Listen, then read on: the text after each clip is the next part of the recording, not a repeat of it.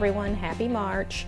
Um, today I uh, happen to have a little break between patients, and I figured I would do a little quick uh, episode um, while I have a little bit of time to talk about two things that I've read in the last week or so uh, The Midnight Library by Matt Haig and Nella Larsen's Passing. And they seem disparate, but actually, concepts of the lives we could live and the options and regret are themes that are pretty prominent in both of these works, um, written over 100 years apart. So stay tuned. Okay, everyone. So, um, a couple weeks ago, I had, um, I was looking around, I think Sundance um, Film Festival was going on virtually, and I saw that Tessa Thompson, um, you know, an actress pretty well known for um, being the Valkyrie in the Avenger movies, or at least the Thor movies, I think, um, amongst many other things that I've seen her in, like Sorry to Bother You and like lots of indie favorites. Go watch Sylvie's Love on Amazon Prime if you haven't seen it. Um, at any rate, she had um, filmed a movie, I, I guess helped with making a movie, and starred in it with actress Ruth Negga um, called Passing which is based on a novella by Nella Larsen, um, a black woman author who wrote this in the early, I think the 1920s. Um, it's a quick read, like a, a, little over, a little under 200 pages. Uh, the premise is a pair of um, friends who um, are from Chicago, from the black community, but they are fair skinned and depending on who sees them and how they're navigating space, they could be perceived as white. Um, one of them goes on to to you know stay very rooted in the black community. I'd say kind of the upper upper class, the black upper class. Um, the other one has a more disjointed family life, and so she ends up passing for white, marrying a white man, having a child with someone who has no idea that she's actually black and then their paths intersect again as adults. Um, and it ends up being incredibly complex. Um, the things that are given up to get to quote unquote more privilege, but what's lost. Um, there are a lot of twists and turns, and so I don't want to ruin it. I just say go read it without really having a full understanding of what you're in for. It's really good, and I look forward to watching the film when it comes out into more like, you know, mainstream distribution. On the other hand, we have Matt Haig's The Midnight Library. So, like two weeks ago, I was very excited because our local um, bookstore, Book People, was open for for actually like business. People could come in. You have to queue up and sanitize, and they only let so many people in at a time. But you were able to browse for half an hour, and I went a little crazy and bought a few books that um, well, some things I knew I was going in to get, and then just you know wandered around the uh, the stacks to see if something caught my eye, which something did. Uh, so he's an author that I have heard the name of but hadn't read anything by. Um, the premise of the Midnight Library is uh, where it's set in England.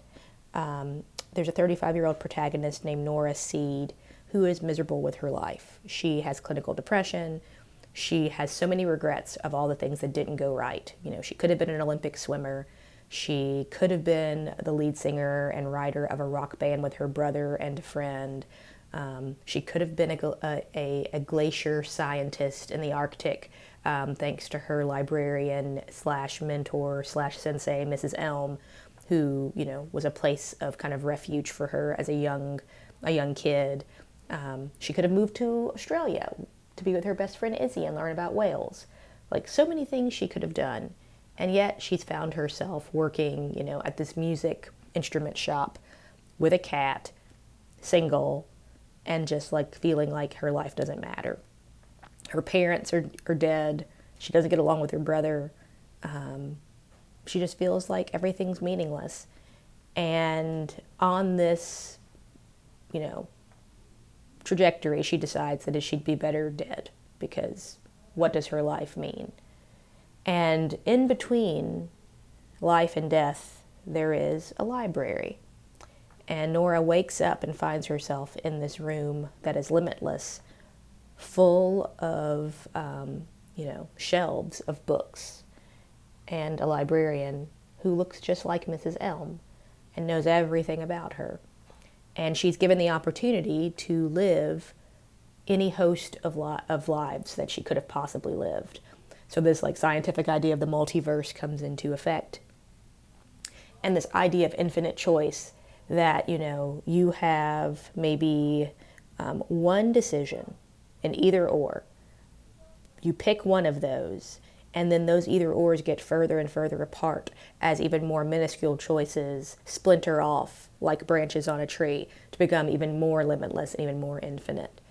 And uh, and the big theme of this of this book is um, you must live your life to to know what's on the other side. Uh, there is a theme of regret. There's a huge book in the library called the Book of Regret, and every time Nora lives a life, um, she often comes face to face with a regret that she'd had that she then realizes maybe she shouldn't have anymore. And this idea of memory being uh, fickle and fragile uh, a really cool idea of like what happens. You know, we've all had deja vu or like that kind of zone out experience where we don't know why we went into a room. And they pose that this is a time when like yourself before death, you know, enters into the current universe you're in. And therefore, there's this gap of awareness and knowledge of why you're doing what you're doing in the life you're living right now. It's so beautifully uh, crafted and um, one thing that I think I took away from it is that um, there is loss and pain in any life you choose, but there is beauty as well. And that it is the small things, it's not the huge trajectories in our life so much often that change the course.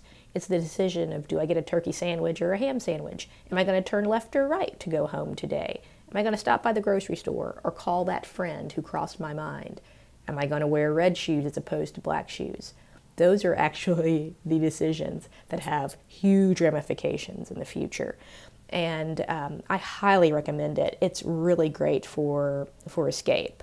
Um, one other takeaway is that life has to be lived for oneself. You can't be living your life to please other people because you can't please everyone anyway. And then it leaves you not even knowing who you actually are and like what you want to do. And you're going to make mistakes and that's okay because that's part of living. So i highly recommend the midnight library. So we are pretty much a year out from the pandemic and I am getting ready to find myself where I was when I realized that Austin was, was you know shutting down um, which was out in the desert in a couple weeks, which I'm pretty excited about. Actually, not a couple weeks, next week. Um, but to that end, speaking of the desert and temptation, seems to the two seem to go hand in hand. Um, I have a film recommendation for you before I go. Judas and the Black Messiah. It's on HBO Max. My brother and I watched it last night. Um, it is the telling of the betrayal of Fred Hampton by an FBI informant who infiltrated the Black Panther Party in Chicago um, during the 1960s.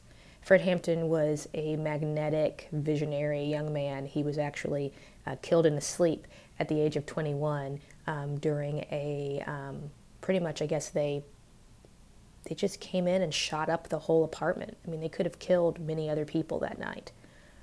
Don't even get me started on how disgusting America and American history is. It's a whole other can of worms.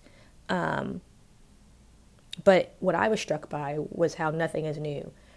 Uh, Fred Hampton was able to cross ethnic lines for the sake of a greater good.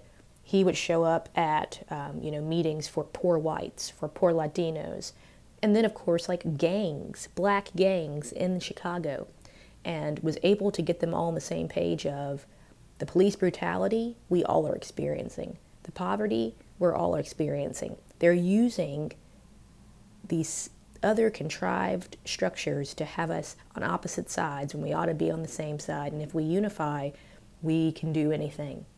And J. Edgar Hoover, devil that he was, was on, you know, a witch hunt to destroy any black visionary, whether that was Malcolm X or Martin Luther King, um, Eldridge Cleaver, um, you know, clearly Fred Hampton. He was an evil, evil man with uh, machinations to destroy the black community because of his own racism, white supremacy, uh, horribleness.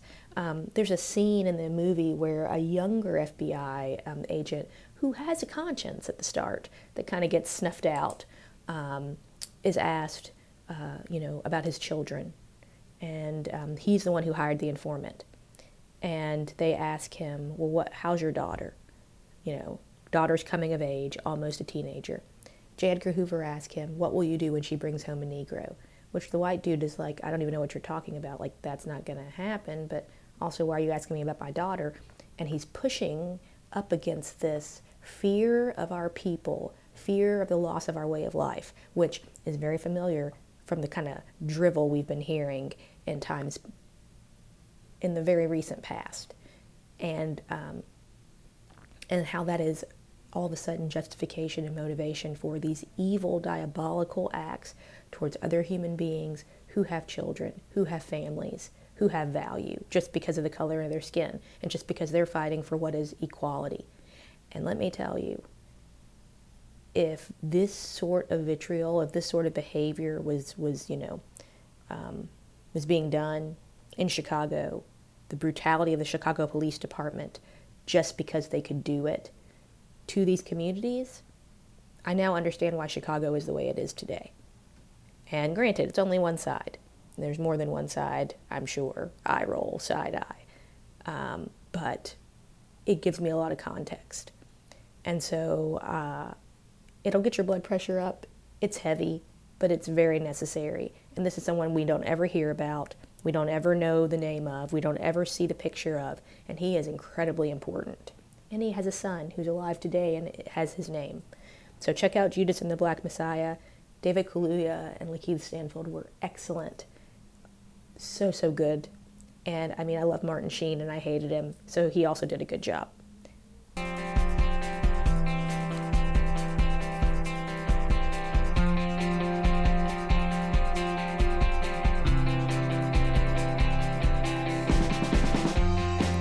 Hope you all enjoyed my little quick episode today of the Petite Polymath. Once again, that's Britt Stone signing off. Have a good week.